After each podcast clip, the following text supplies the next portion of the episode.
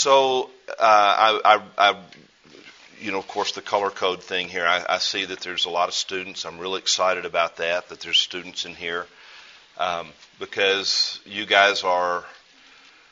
Because frankly, my generation screwed things up pretty bad, and and uh, and we need you guys to straighten some things out. And unfortunately, the folks that are training and teaching you uh, in in med school and in residency are probably not going to be much help in teaching you how to straighten things out. So you're going to have to think on your own. You're going to have to think outside the box. You're going to have to reach to God for the mind of Christ to help straighten out some things that uh, that we need help with really bad. Um, so, other than students, um, how many physicians or I don't know, is it is it politically correct to just say providers, nurse practitioners, PAs? How many of those have we got in the room here? Okay, a handful. That's good. And um, nurses, how many nurses have we got? Great. A couple of nurses. That's good. You guys surrounded front and back row there. So, um, and uh, let me see, all you other blue collar people here. Uh, what what what what are some things? I know that uh, we have an administrator of a Christian community health clinic from Alaska here, hiding behind the guy in the blue shirt. Good morning, Andre. Any other anybody here work in a in a community health center or a Christian clinic, some a Christian clinic that works with the underserved by chance? That's okay. There's still time. So, um, all right. There you go. We need we need some good ones up in Glennallen, Alaska, where you can go out every morning and club a salmon in the head and have it. okay, if you if you didn't read about, you know, I, I hope that you guys actually read page 67 in Elements, which is where you're supposed to be taking notes today. Um, because because I, I, I, understand from some of my friends that the, the name of this of this workshop might be a little bit misleading. First, do no harm. We understand that to be a principle in medicine and uh, especially in emergency medicine, and it's um, and it's one of those first things that people teach you in med school. And uh, we're not going to be talking about doing no harm to the patient that's in front of you. We're talking about today how well-intentioned people can thoughtlessly contribute to a broken system that continues to hurt and crush people all over our country. And, uh, and so, how we as Christians have a responsibility to not just look at the patient in front of us, pray for the patient in front of us, be Christians to the patient in front of us, but to also be a prophetic demonstration of what God's heart is for health care in our nation. And, um, you know, I, am a, I'm a firm believer that the Word of God is first and foremost meant to be witnessed, and secondly, to be taught and spoken. Now, I don't think it's either or. I think it's both. But I, but but God's word is designed to be incarnate, and so whatever word He gives us, whatever mission He gives us, should be exemplified in our character, in our lives, in our actions, and in the things that we commit ourselves to. And so we are a people of the kingdom of God. We are uh, a people who are uh, committed to be uh, faithful to the mission that Jesus has given us which is not just to go tell people that if they believe in Christ they go to heaven when they die, but it's to preach the gospel of the kingdom of God. That whole salvation forgiveness thing is a really, really important part of that. But he told us, he didn't say go into all the world and make converts. He said go into all the world and disciple the ethnos, disciple each and every culture, teaching the, baptizing them in the name of the Father, Son, and the Holy Spirit, and teaching them to obey all that I've commanded you. And when Jesus used the kind of language that he used, talking about the gospel of the kingdom and the kingdom of God, people back then didn't think about that the way we think about it now. We've spiritualized it or internalized it, and in so doing, we've kind of reduced what God is after in terms of the kingdom of God in a generation. Um, but when Jesus used those terms, people thought he was a revolutionary. People thought that he might be guilty of treason. And there's a guy named Shane Claiborne. I don't know, some of you guys may have read some of his stuff, and, and he's very provocative and. Um, uh, and I'm, you know, I, I like reading his stuff because he he makes me he, he forces me to think differently, and and I need to do that sometimes. But He wrote a book called Jesus for President, which I picked up thinking it was going to be a political book. It was not political at all. It was about the kingdom of God, and he was just saying, this is how this would be the message that Jesus would have if he were in our generation in this day. It says that the government of God is is here. You know that it's among you, it's within you, it's in me, it's in your midst, it's at hand, it's within reach. You can touch it, just like this bottle is with it, is at hand. And so as, as ambassadors of his kingdom, we are people that represent things that are different than the things we actually participate in in the world. We're not called out, we're called to be in the world but not of. And we're called to, in being of, not be the same, but to be a prophetic signpost, if you will. I, I like what uh, uh, what Jim Elliot's, you know, prayed when he was at Wheaton before he went on the mission field. And he said, you know, Lord, I don't want to be a signpost that people pass on the road. I want to be a T junction that when people come to and see my life, that they have to turn to the right or to the left. And that's what God wants of us. He wants us to be a prophetic people. The sad thing for me is that I don't hear a lot of prophetic talk these days in the den of noise about health care in our country. And there's, a, there's just a tremendous amount of noise. And it's sad when Christians pick up talking points from other people. And, and Uh, we need to be people of the Word. We need to be looking in the Word. We need to be saying, and we need to be standing, I believe, we need to be standing outside of one political party or the other and, um, and as another friend of mine said, uh, we don't want to go to the right, and we don't want to go to the left, we just want to go deeper, and we want to hold all sides accountable to what is in God's heart. So that's, I don't know, that's a, the preacher in me coming out for just a minute to kind of let you know where I'm coming from for, uh, for this workshop. And I'm going to try very, diff, very hard to not make this workshop all about everything that's wrong with healthcare because we all know those kinds of things. But I want to try to talk about specific practical things that we can do and commit ourselves to, or specific and practical things that we need to avoid in order uh, to keep from unintentionally and thoughtlessly perpetuating a broken system. Okay, we, you know, if, if any of you guys went to the, um, I thought very enjoyable and, and well done uh, presentations yesterday afternoon by Dr. Art Jones and Dr. David Stevens as they talked a little bit about some healthcare reform issues. Whatever side you came down on on that, or if you didn't come down on any side on that, there were a couple of things that were really clear, and that is that our system is broken. We've got 47 million people in America that are chronically uninsured. That's chronically uninsured. There's at any given time there's well over 55 million people. That's the lowest number that anybody's talking about. I've heard as, as high as 80 million people at any given time that are uninsured. Those are 2006 2006 numbers, by the way, 47 million. That was before the economic explosion or implosion. Uh, we've got 96 million people in the United States of America who live in over 17,000 medically underserved areas. That's what an MUA is, a medically underserved area. Now, my organization, CCHF, is a domestic missions organization, domestic uh, medical missions organization. And when I look at that, that, that's the country I'm going for. That's our nation. My nation is those 96 million people that live in 17,000 medically underserved areas. We need Christian physicians and Christian health workers and each and every one of those taking the love and the gospel of Jesus Christ to those people. They're the most receptive people in America, by the way, to the gospel. And so uh, we're seeing some amazing things happen around the country in, uh, in, in a lot of our clinics. We have the highest cost of health care in the world per person. Uh, we also have the lowest health outcomes. Uh, so we're not getting much for our money. Um, you know, in, in Memphis, Tennessee, we have three zip codes in Memphis, Tennessee, include the one that, including the one that I live and minister in uh, when I'm not doing CCHF. And uh, uh, we, that particular zip code, 3801108 zip code, has the highest infant mortality rate in the United States and it and and several other neighborhoods like it in Memphis, in Washington D.C., in Baltimore, and places in L.A. Uh, have a higher infant mortality rate than Botswana or than El Salvador. So something is wrong. It's it's it's it's a it's a tragedy when a woman who lives in 38108 has literally 10 times uh, her child has a uh, a one in ten chance of seeing its first birthday compared to a lady who lives four miles away.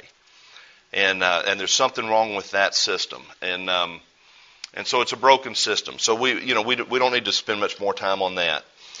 Um, I, this is to remind these are these pictures are more for me than for you. So this is to remind me to try to maybe give an illustration of what I mean by well-intentioned people contributing to a broken system, but not meaning to. Um, I, I, get a chance to travel around the world some, and I, uh, one of my favorite places to go is Zambia. I've got a real love for Zambia in my heart. Anybody been to Zambia here? Yeah, great place. So, what is the what's the uh, traditionally, what has been the number one industry in Zambia? How does it make its money? Copper. Yeah, it's mining. It's a mining country, and uh, of course, mostly the British came in and took all the copper, and so the number. So, so the copper mines are mostly closed now. It, there's, there's, there's still in the copper belt. There's still some things going on, but there's huge unemployment. I've got a. We've got pastors that. Uh, have 90% unemployment in the copper belt in, in their churches. But these people were miners for generations and generations, and so the number two industry that they've fallen back on is fabrics, is clothing industry. Uh, they're textile, uh, but it's mostly small shops and homes. You know, they, they do all this kind of thing. Well, there's a lot of poverty in Zambia, and Zambia is very open to the gospel. It's uh, back in the early '90s. It had a a president that I don't know if any of you guys remember that, but I remember watching with tears in my eyes the inauguration speech of this guy as he dedicated his country to the Lord Jesus Christ and His kingdom, and uh, they've been very friendly, and so a lot of churches have sort of taken up Zambia's cause, and and so one of the things that's happened is um, people have done what they could. It's like let's help the poor people in Zambia, and they hear things. They go in Sunday school, they go home they sit down with their families and they pray for the Zambia on the map and they want to do something nice and they look around the house and they begin putting things together that they can send to Zambia to help the poor people in Zambia. Zambia's number one import as a result of all these well intentioned people is secondhand clothing. It's the number one import in Zambia.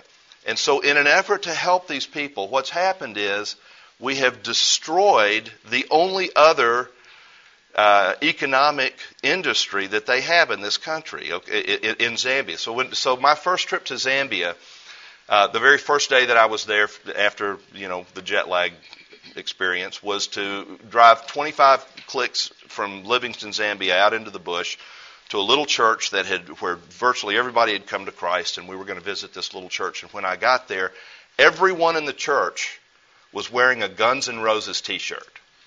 25 miles in the bush, you know. Everybody in the entire church wearing their freshly cleaned Guns N' Roses t-shirt. I had no idea they had no idea what they were or anything, but but this is you know this this what, what this is an example of people who are trying to do the right thing, but because they lacked a perspective of the impact of what they were doing, has ended up bringing a lot of hardship uh, on that nation. So, you know, my thing is this: is that here we are, we're in a broken system. You're in medical school, you're in residency, and you're not being taught to critique the system. You're being taught to fit into the system. Uh, you are being taught to, by default, continue to perpetuate the brokenness of a system that alienates millions and millions of people in our country from health care. And here you are, doctors and nurses being trained to bring health care to people because you love people, you love Jesus, you feel a call. This is wonderful. So my thing is, you're either part of the, uh, you, whether you want to be or not, you're either part of the problem or part of the solution.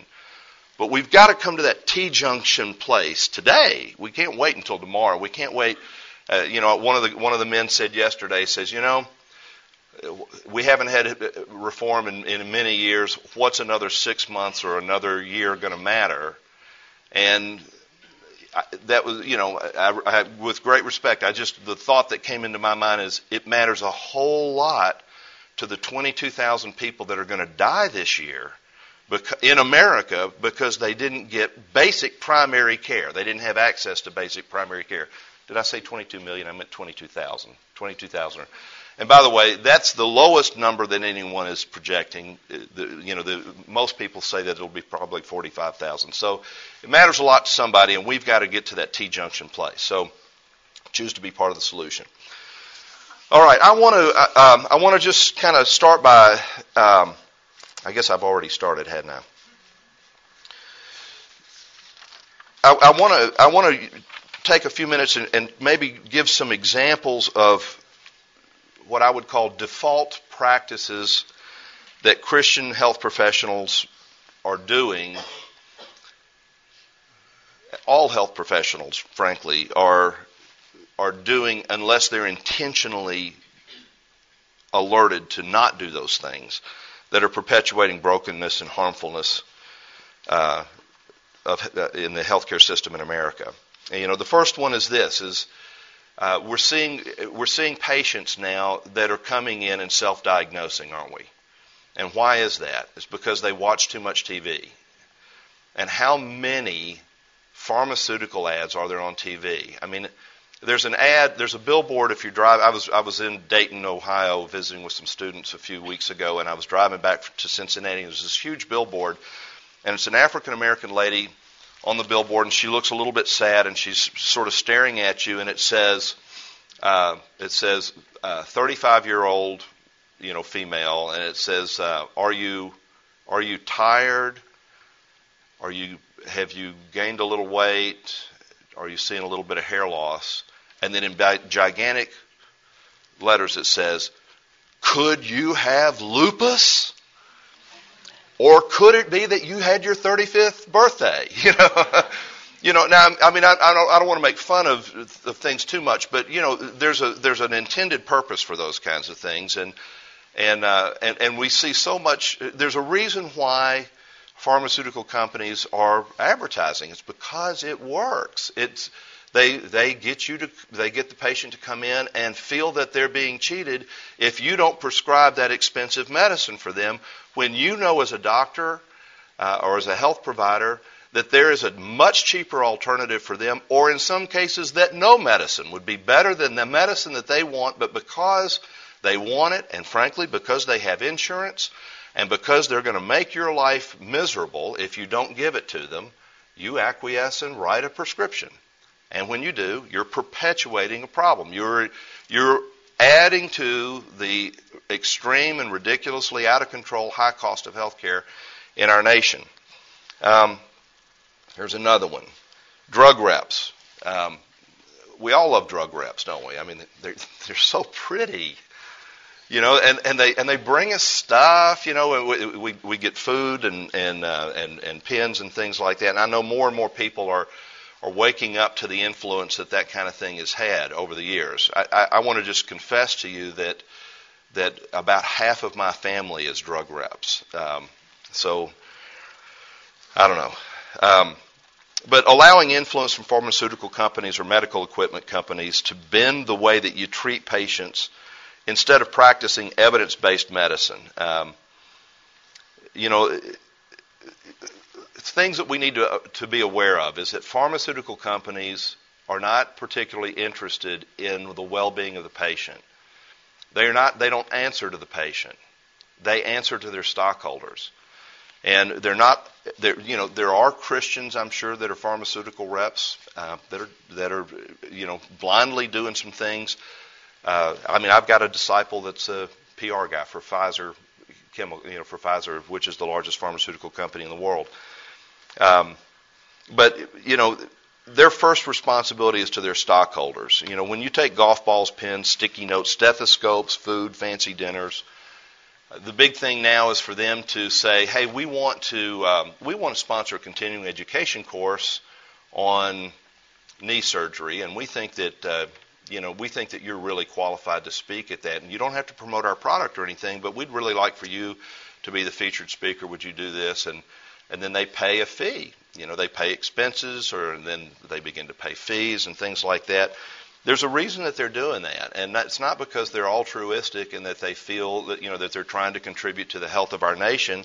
It's that they're trying to uh, pad their bottom line. It's bottom line. So here's a, here's a, a recent study.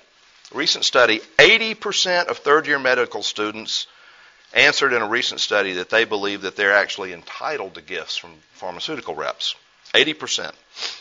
And then when that, when that, when that 80% was asked, 68% of those that answered that they were entitled uh, said that they were convinced that gifts from pharmaceutical reps would have absolutely no influence at all on their prescribing habits.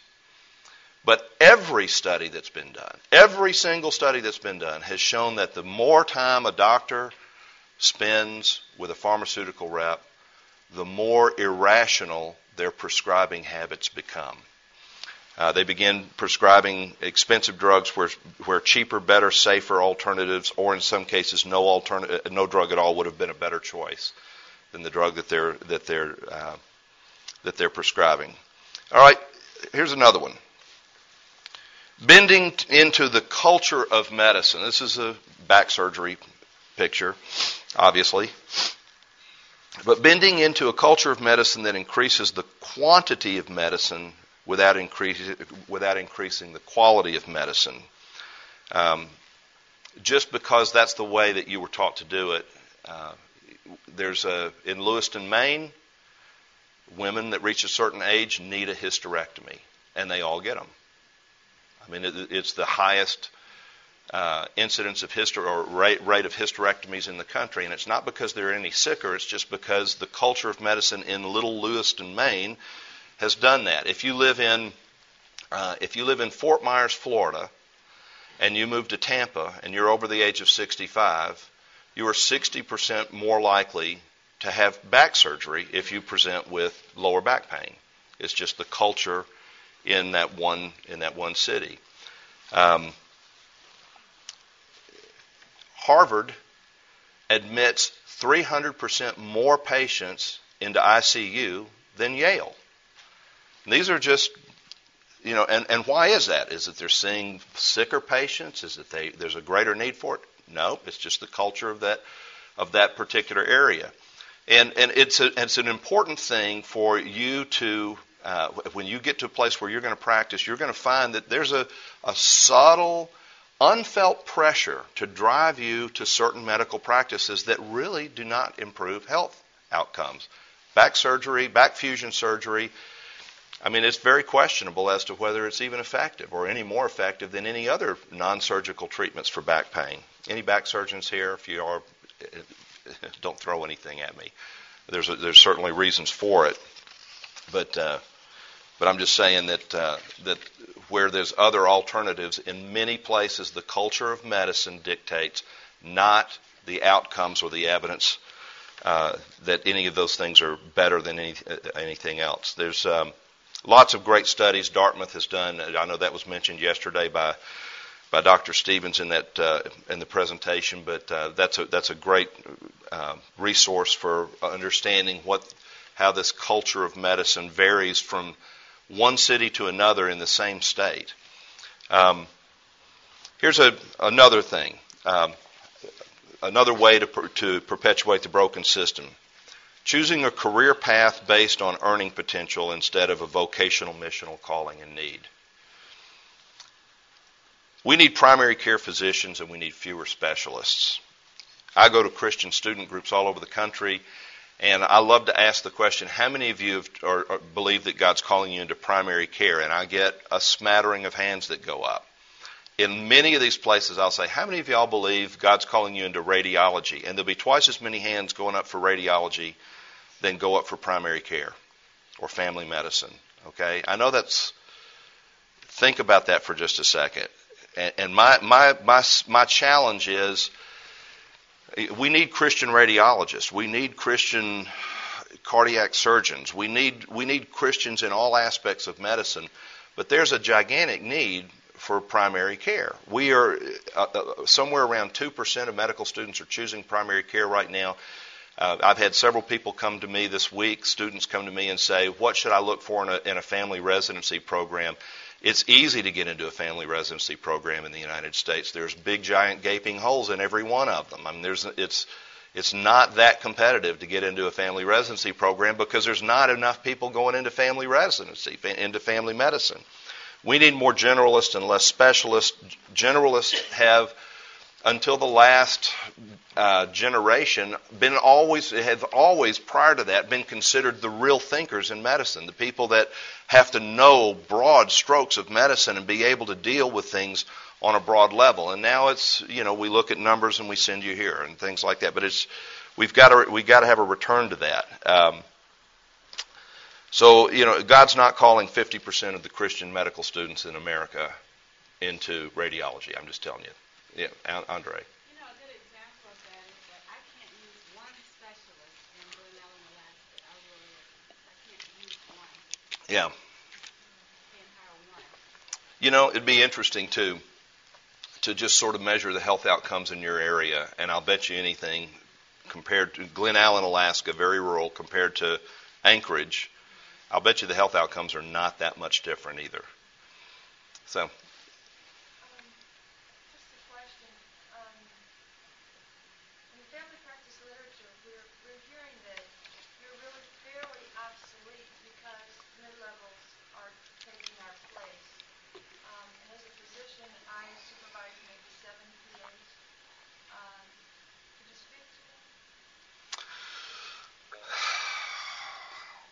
The, the question was that in the literature, uh, you're being told that family that family practice docs are becoming uh, physicians are becoming obsolete because of the rise of mid levels.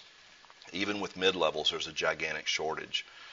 Uh, I mean, it's what was I reading yesterday in one of the sessions that by 2020 they're anticipating a shortage of 100 and, 120,000 family practice docs. Um, you, know, family practice family practice physicians. If if we took every nurse practitioner and every PA student and put them in, fab, in family practice, it's not putting family practice docs out of business. There's such a shortage and such a need that we could we could triple the number of family practice docs that are needed. Oh, here's this is something unique about about medicine.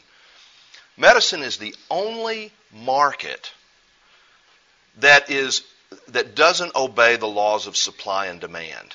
You know, the, the laws of supply and demand in economics is where you have great supply, you have low demand. Where you have high demand, uh, demand goes up when supply goes down, and supply goes up when demand goes down. Right? That's that's sort of the law of supply and demand. In medicine, if you put um, in medicine, when a hospital builds cath labs, they fill up the cath labs. You know, when, when, a, when a, an area has an increase in the number of, of cardiovascular surgeons, the number of procedures that, that, go up, and it seems it's almost like the need rises with the supply. It's it, it, when the supply goes up, the demand goes up in medicine, and and so and it's a and that in itself is a frightening thing, and because uh, there's no controls, if you will. There's no there's no reason for someone not to choose the lucrative career path of some specialties, even though those specialties are not. The addition of those specialties have not helped the health outcomes in America. You know, other countries don't have nearly the specialists that we have. The, the, the balance is much more tilted towards primary care. And, uh, and the health outcomes are better. They, people live longer. They're healthier. Um, you know, there's, uh, America ranks last among the top 20 developed nations in almost every measure. I mean, and where, and where we don't rank last, we usually rank either second to last or third to last uh, of the top 20 developed nations in America.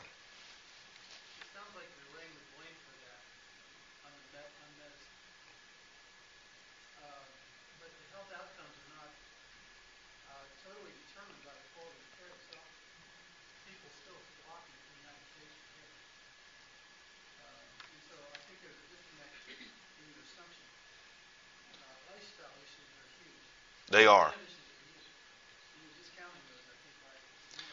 Yeah, I, uh, so the comment was for the tape that uh, that it sounds like I'm laying the blame for all of this on medicine, and it's not just that. That we have good medicine in America, and we do. We have wonderful medicine in America. I'm not suggesting that we you know, that we stop having CT scans. I'm just suggesting that maybe as many as we've had are not. They're not. Those kinds of things are not helping us that much. And, and and that the issue that the issue is lifestyle and compliance in our country. And again, that is true. We are a.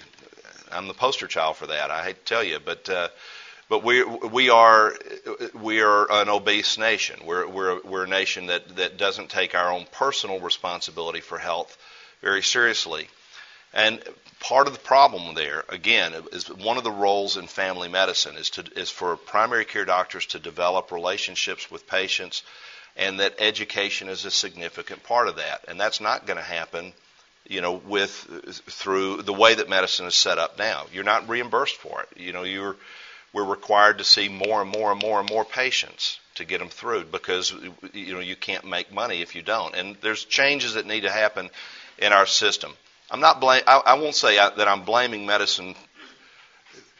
I'm not blaming doctors for all of this. I think that the way that universities have um, uh, have have encouraged people, you know,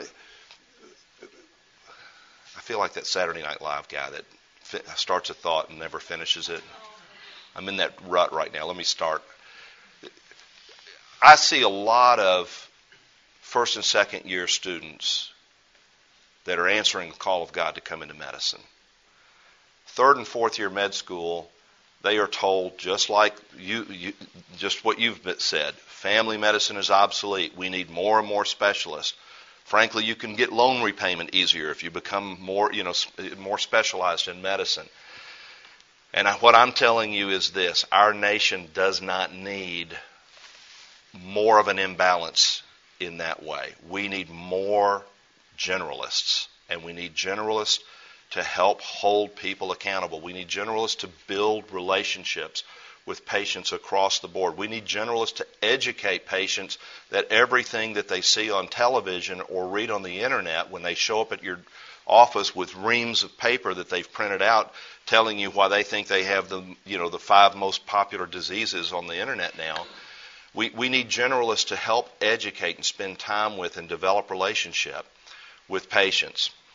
Um, so I, I, don't mean I'm, I'm, not trying to put the I'm not trying to put the blame on doctors, but I am saying if somebody's going to change it, there's no incentive for it to change in the med schools. There's no incentive for it to change in the hospitals. The pharmaceutical companies, the insurance companies, and I'm not even sure the federal government has a motive to change it.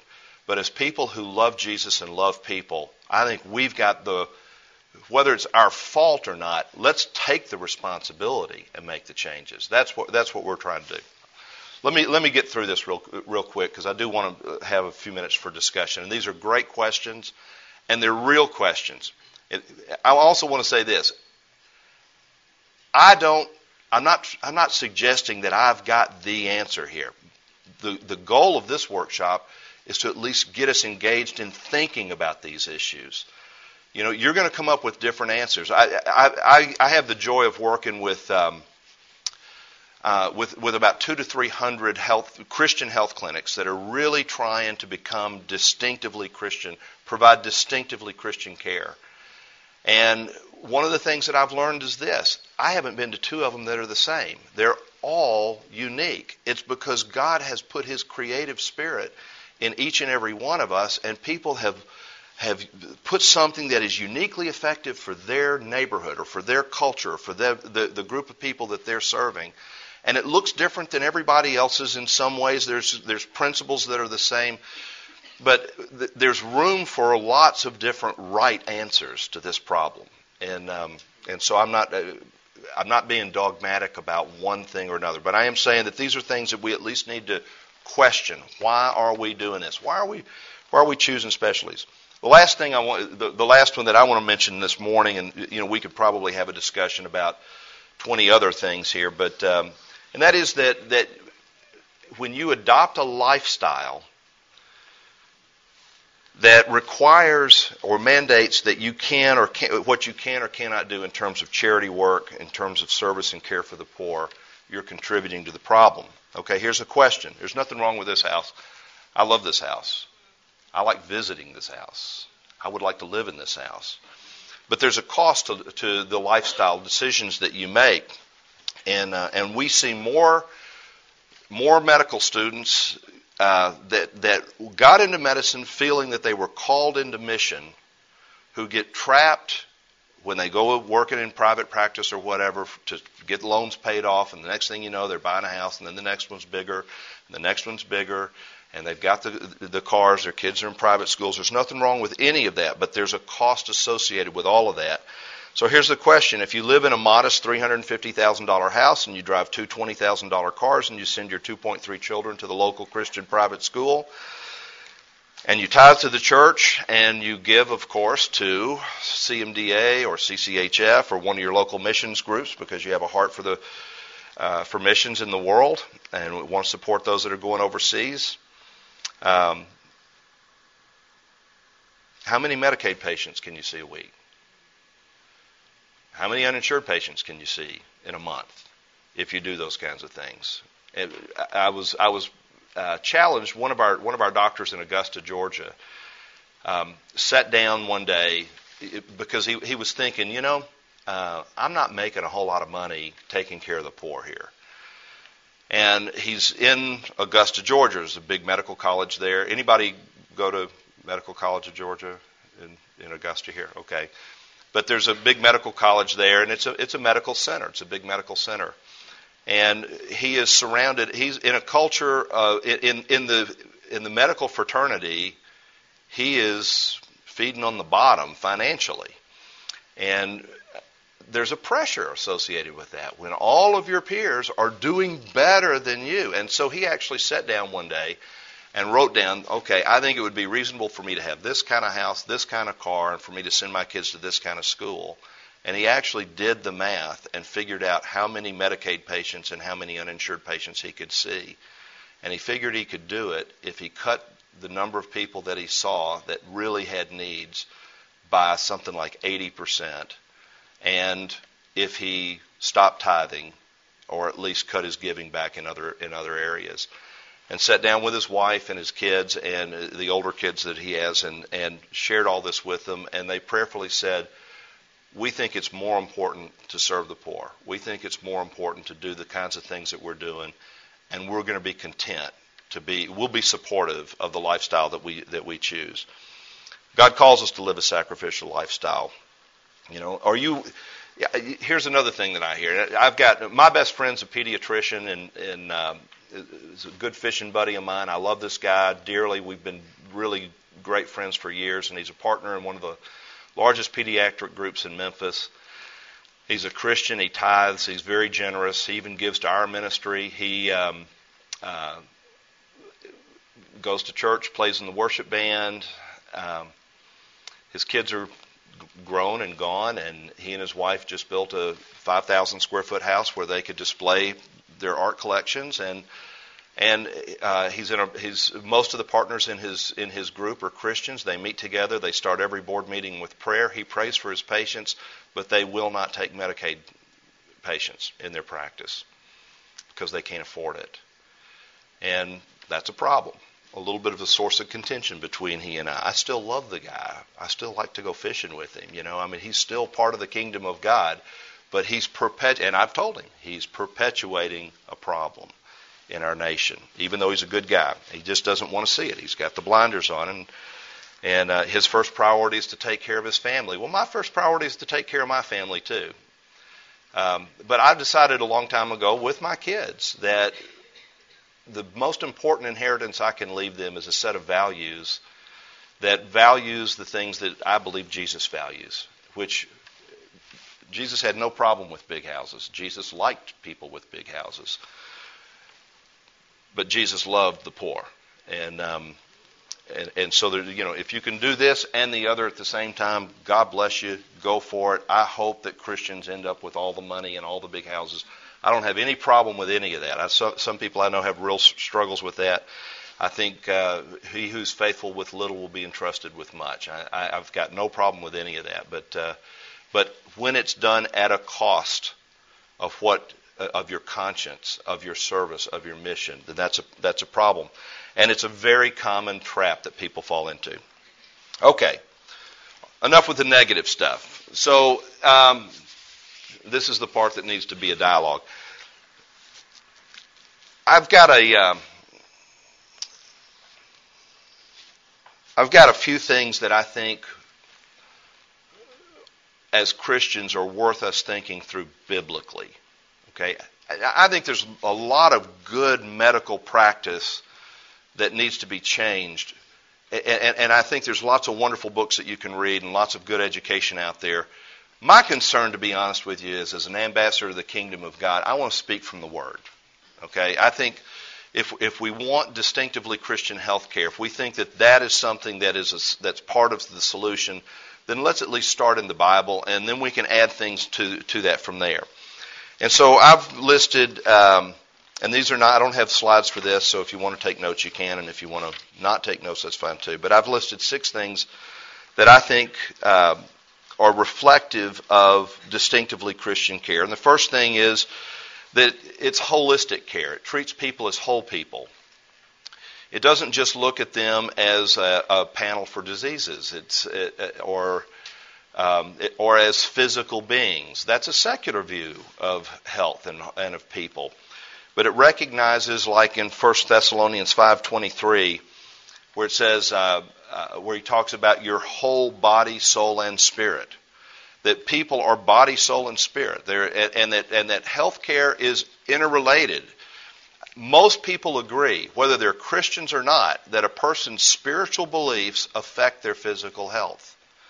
Uh, most patients believe that too, and most patients would tell you that they think it's it, it's perfectly appropriate for their physician to talk to them about spiritual issues because they understand the integration of those things. When you're physically sick, it can harm your spirit. When you're spiritually sick, it can harm your body. And um, and one of the reasons we have what we have in America, the lifestyle that we live in America, is because people have divorced this concept of body, soul, and spirit. We're physical beings. We're just material girls, aren't we? You know, but um, living in a material world. But integrating spiritual care with physical, mental, social health, um, uh, holistic care. I think I think health care that, that reflects the heart and character of God has to treat people as spiritual as well as physical people. Uh, a second thing is, what is the goal of health care? And, and that's worth about 12 workshops right there, just defining what is health. Or what is the goal of health care? Is it to all, is it to make people live longer? Is it to make people live better? What is the what's the goal of health? And, and there's some great debates out there. I want to encourage you guys to to be a part of that debate, to think that through, to dialogue. Ask the question sometime among your peers. What do you think health really is? What is the goal of health? Well, I don't have the answer to that either, but let me suggest that a good starting point for Christians is the concept of shalom. Um, shalom is more than peace. You know, I know it's translated peace in the Bible, and then we think of peace as the absence of conflict, but that's not what peace is scripturally. And that's not what shalom is. But shalom has to do with relational harmony with one another and with God, with themselves. Uh, it has to do with overall well being. It has very little to do with circumstances. It has very little to do with whether you have plenty or whether you're in want. It, it has to do with contentment and just general well being of soul as well as of body. But I think that you know that's a, that's a, this is a good a good dialogue to begin to have with your peers. What is the goal of health? How can we see shalom in our patients? And uh, begin to pray for your patients that way. Um, learn what that means. I uh, you know talk about that a little bit more. You know, number three is I think any health care that is distinctively Christian is always going to care for the poor, for the widow, and for the alien, without respect of their educational or cultural status, without respect of their ability to pay, and without respect of their citizenship. I think as an American, there's all kinds of good reasons I, that I think our, our government should not pay for illegal aliens health care. I got no problems with government policies on that. I'm not trying to be political here, but I'm just telling you how I think, okay? But as a Christian, I can't I'm an ambassador of a different kingdom, and my kingdom is as wide as the earth. It's, it encompasses all nations. And If God wants to bring me somebody from a foreign country to my doorstep, I'm going to take care of them and I'm not going to ask them, do they have papers? Uh, I, I, was a pastor for 13 years, and um, I was with a network of churches, and uh, we had a church that was helping a little health clinic that um, that was seeing the poor, and they were all excited about it. And um, until one day, one of the pastors visited the clinic and saw that it was full of Hispanic people, and he asked the guy that was running the clinic, "How many of these guys do you think are here illegally?" And the honest answer would probably have been all of them. But, you know, the guy said, I don't know, and we don't ask. If they show up with needs, we take care of them. And the pastor then went and told his church, we can no longer support that group because they're enabling people to do Ill- illegal activities. Now, I, I, that's a really wonderful American concept, but that is a not that's not a kingdom concept. It's not a Christian concept, and we have to make decisions. We have to constantly ask ourselves: Are we being? Have we allowed our national culture to seep into our Christianity? Or are we standing as a prophetic demonstration of the way God's heart is for all people? Um, you know, if we want to be distinctively Christian in healthcare, what made Jesus distinct? Well, Philippians 2 says this Let this mind be in you that was also in Christ Jesus.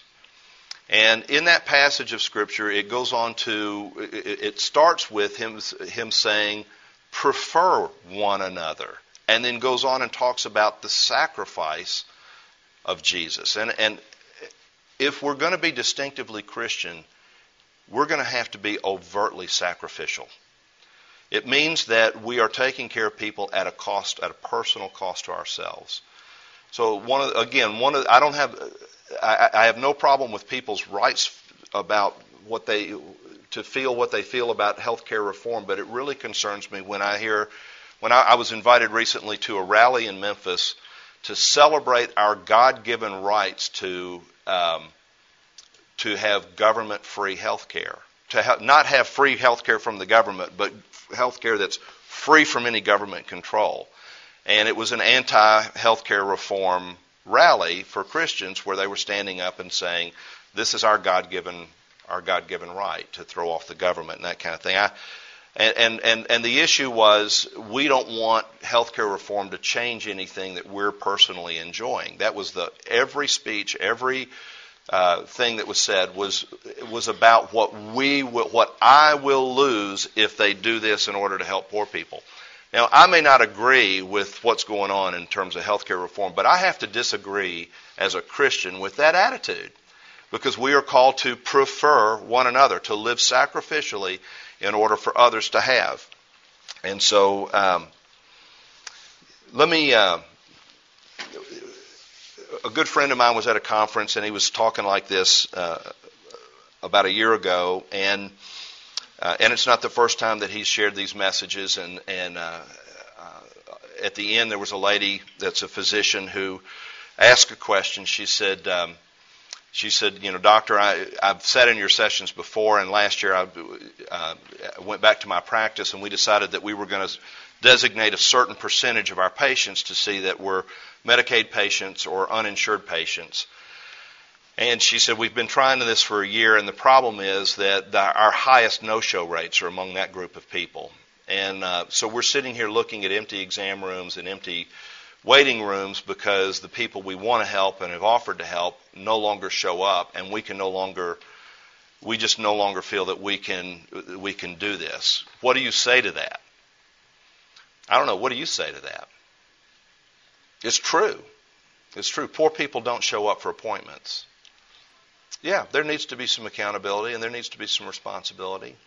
Yeah. Yeah, but I just like I tell my own children, you're not responsible for other people's activities. You're responsible for your own. Yeah. So. And if you use that as an excuse not to see poor people or make an appointment with them, yeah. then it's not their problem anymore. It's yours. Yeah. Yeah. There you go. That's a, that's a that's a big thing too. But you know, and I, I, I raised the question because I don't think it's an easy answer. You know, I, I did this with a student group recently, and and um, you know the students began debating. Well, what about the people that needed care that didn't get appointments that day because they were set aside for the people that didn't show up? Well, I don't know about everybody, and there's a lot of irresponsibility out there. But let me let me share a story with you. This is a uh, my wife and I and my family have worked in the inner city of Memphis for many years, and and uh, these, these are pictures that I took three days ago. This is uh, Rosie's house. Rosie just had eye surgery, and uh, Rosie didn't want me to take a picture of her because she didn't see well enough to find her wig and um, and so she didn't want her picture without her wig. And she and you have to know Rosie to know that she wouldn't even mind at all that I told you that, or that I'm even using her real name. Um, but uh, uh, but but Rose, this is Rosie's house. She rents this house, um, and, and it's not a bad looking house. It's it's in a pretty rough neighborhood in Memphis. Uh, she lives there with her um, her son, her daughter, and her daughter's little baby. Uh, her son just actually is the first one to ever graduate from high school in their in their family. Uh, this is her son. Uh, we call him Big D. His name's Darnell. Uh, Darnell came to Christ uh, about two years ago, and he's a son in the faith to me. I'm discipling Darnell, and really proud of him. Graduated from high school. He's going to uh, university in Arkansas now, and uh, and and his mom is so proud of him she can't see straight. Uh, but uh, she couldn't see straight anyway because she just had eye surgery, you know. But but uh, um, uh, Rosie hadn't had electricity in her house since mid-July, and uh, she cooks on a grill on the front porch. And when I was over there day, a few days ago, uh, I walked around the back of the house, and there's during the day there's an extension cord that runs from her house to the next door neighbors, and another extension cord that runs through her backyard and through the next door neighbor's backyard behind her into their house and they let her use their electricity to run a light and a little bit of. She doesn't have a refrigerator. She doesn't have any lights on in the house. She runs a television during the day, and she runs a couple of lights in the kitchen so she can clean during the day, and then unplugs it, you know, at night. Um, but she hadn't had electricity since since mid July. But dadgummit, her son's in college, you know, and that's a wonderful thing. Uh, this is Rosie's neighborhood, uh, very typical. A lot of brown space, a lot of uh, foreclosed homes, um, very few homeowners. She's not a homeowner. This is the closest thing to a bank within a three mile radius of Rosie's house. Um, this is Rosie's grocery store, Najak Market. Groceries, deli, pizza, beer. More pizza and beer, but lottery tickets. They've got lot. You can get your lottery tickets, your pizza, and your beer there. Um, they do not sell fresh vegetables. They don't sell fresh fruit. There's not a grocery store in her neighborhood that sells anything fresh. The um, uh, she walks here because the most popular place in her neighborhood to buy groceries is the McLemore's Market, which is basically a like a 7-Eleven type place where people go down and buy uh, Vienna sausage and and whatever they have in foil bags for dinner. Um, you know this is the way this is the way Rosie lives. Now, a couple of weeks ago when she had surgery, I was at another conference and I got a text from Big D from Darnell and said, "Are you in town? My mom is scheduled for eye surgery and she had to go for a checkup today because her eye surgery is tomorrow, but her car doesn't work." And um, but it worked well enough to get out of the driveway and halfway there, but it broke down on the side of the road. Now, like you said, you know, it's like, what is going on behind the scenes here? I feel sorry for the doctor who was willing to take this lady who um, doesn't have insurance to do. I mean, I, I think it's wonderful that there was a doctor willing to see her, but she was a no-show. She had, she was a no-show. I think with a lot of these people, it's amazing that they get up and get anywhere. Um, Rosie's about five foot. She probably weighs about 225 pounds. She's got a scar that runs from her temple all the way down to her chin, uh, where a boyfriend cut her years ago. It's a terrible scar. As a result, she's not been able to get work. It's, nobody's going to hire her. You know, um, she cleans hotel rooms from time to time when she can get the work, but she doesn't have reliable transportation, public transportation in her neighborhood. I looked it up just to, so that I could be accurate and it's a three quarter of a mile walk through a neighborhood you wouldn't walk through to get to the nearest bus stop to take her to the medical center. So the, you know this is the, these are the way people live, and and and um, I, I'm, I'm not saying this to make you feel bad, but to just say what Rosie needs, in addition to a doctor to operate on her eye, is she needs somebody to get into her life. She needs somebody to just know how she's living. Um, it means so much when somebody just drops in and checks on her. Um, you know, when her cell phone is working occasionally, you know, you can reach her by cell phone, but sometimes her cell phone doesn't work because, you know, it's either that or, you know, buying food at Najak Market for her sometimes. So, anyway, sacrifice is is something that um, that God calls us to, as and He calls us to that as an expression of love. I, I think that. Um, let me go back here. The the if we are going to do distinctively Christian health care, you cannot leave out this quality of love. It's got to be love based health care. And I know good and well that in med school and residency, they try to train that out of you. Don't get a, you, you've got to limit your involvement. And I don't know the answer for all that. I, I really don't. But, but I know this that, um, that 1 Corinthians 13:3 says, "If I give all I have to the poor and surrender my body to the flames and have not love, it counts for nothing." And so sacrifice is wonderful, but it's but the ultimate thing that God calls us to is love. He calls us to love. He calls us to express love. He calls us to love cannot be impersonal. Love requires a personal investment. Love requires seeing a person, knowing a person. It requires that. Um, you know, we've got a we've got a doc that named Myron Glick that's up in uh, Buffalo, New York, and he's a family practice doc, and his entire practice is seeing people on Medicaid and people without insurance. Uh, he sees poor people all the time, all day long. He's, he sees 32 patients a day. Is his is his personal average. Some days he sees more than that. Now, I don't know how a doctor does that. To be honest with you, I know a lot of you guys probably do that, but 32 patients a day is a lot. And I asked Myron one day, I said, Myron, how do you spend enough time with patients when you're seeing that many patients a day? And he looked at me and he laughed and he said, Because I'm, I've been here for 15 years and I'm going to be here for 15 years. He said, I'm not trying to do everything with a patient in one visit. He said, I'm sitting here telling this patient, I'm your doctor.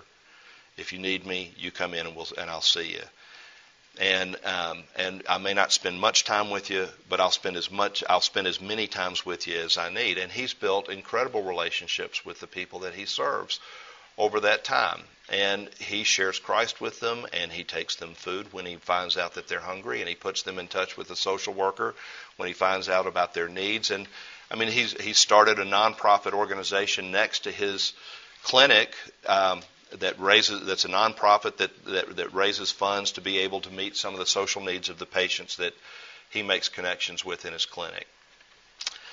So I, there's there's there's a lot of ways to do this, but I but I I just want to urge you strongly to as Christians let's think biblically about what how we need to express the character and the love of Christ uh, to people in need and and and through, and to everyone. Not not that we need to love poor people more than we love anybody else, but we need to love poor people the same. So I don't know. That's a this workshop could have gone a lot of different directions, and we could have gone for another two hours or five hours or something like that. But I'm just hoping that maybe there's some things to begin to provoke you to think beyond the patient in front of you. Continue to do a great job. Continue to love the patient that's in front of you, but but at the same time begin to think about how your practice of medicine can be redemptive in the fallen system of medicine and not just perpetuate things that are that are going on. Any questions before we break? Yes, sir. Yeah, I didn't I didn't get the last one. Yeah, the last one is the presence of God. I'm, oh, you only got three. Okay. Uh, yeah, gee, I didn't do a very good job on that. Yeah, holistic care, shalom is a goal, caring for the poor, the widow and the alien, the marginalized, if you will, sacrificial, being sacrificial, um, love, agape love that builds dignity, value, empowers, that respects, understands, genuine care, 1 Corinthians 13 type of love, and the presence of God. Those are the six things that I had. And the, the, the presence of God, that's a big one, isn't it? I, would I'd love to do that one, but I just I, I, I got to stop there.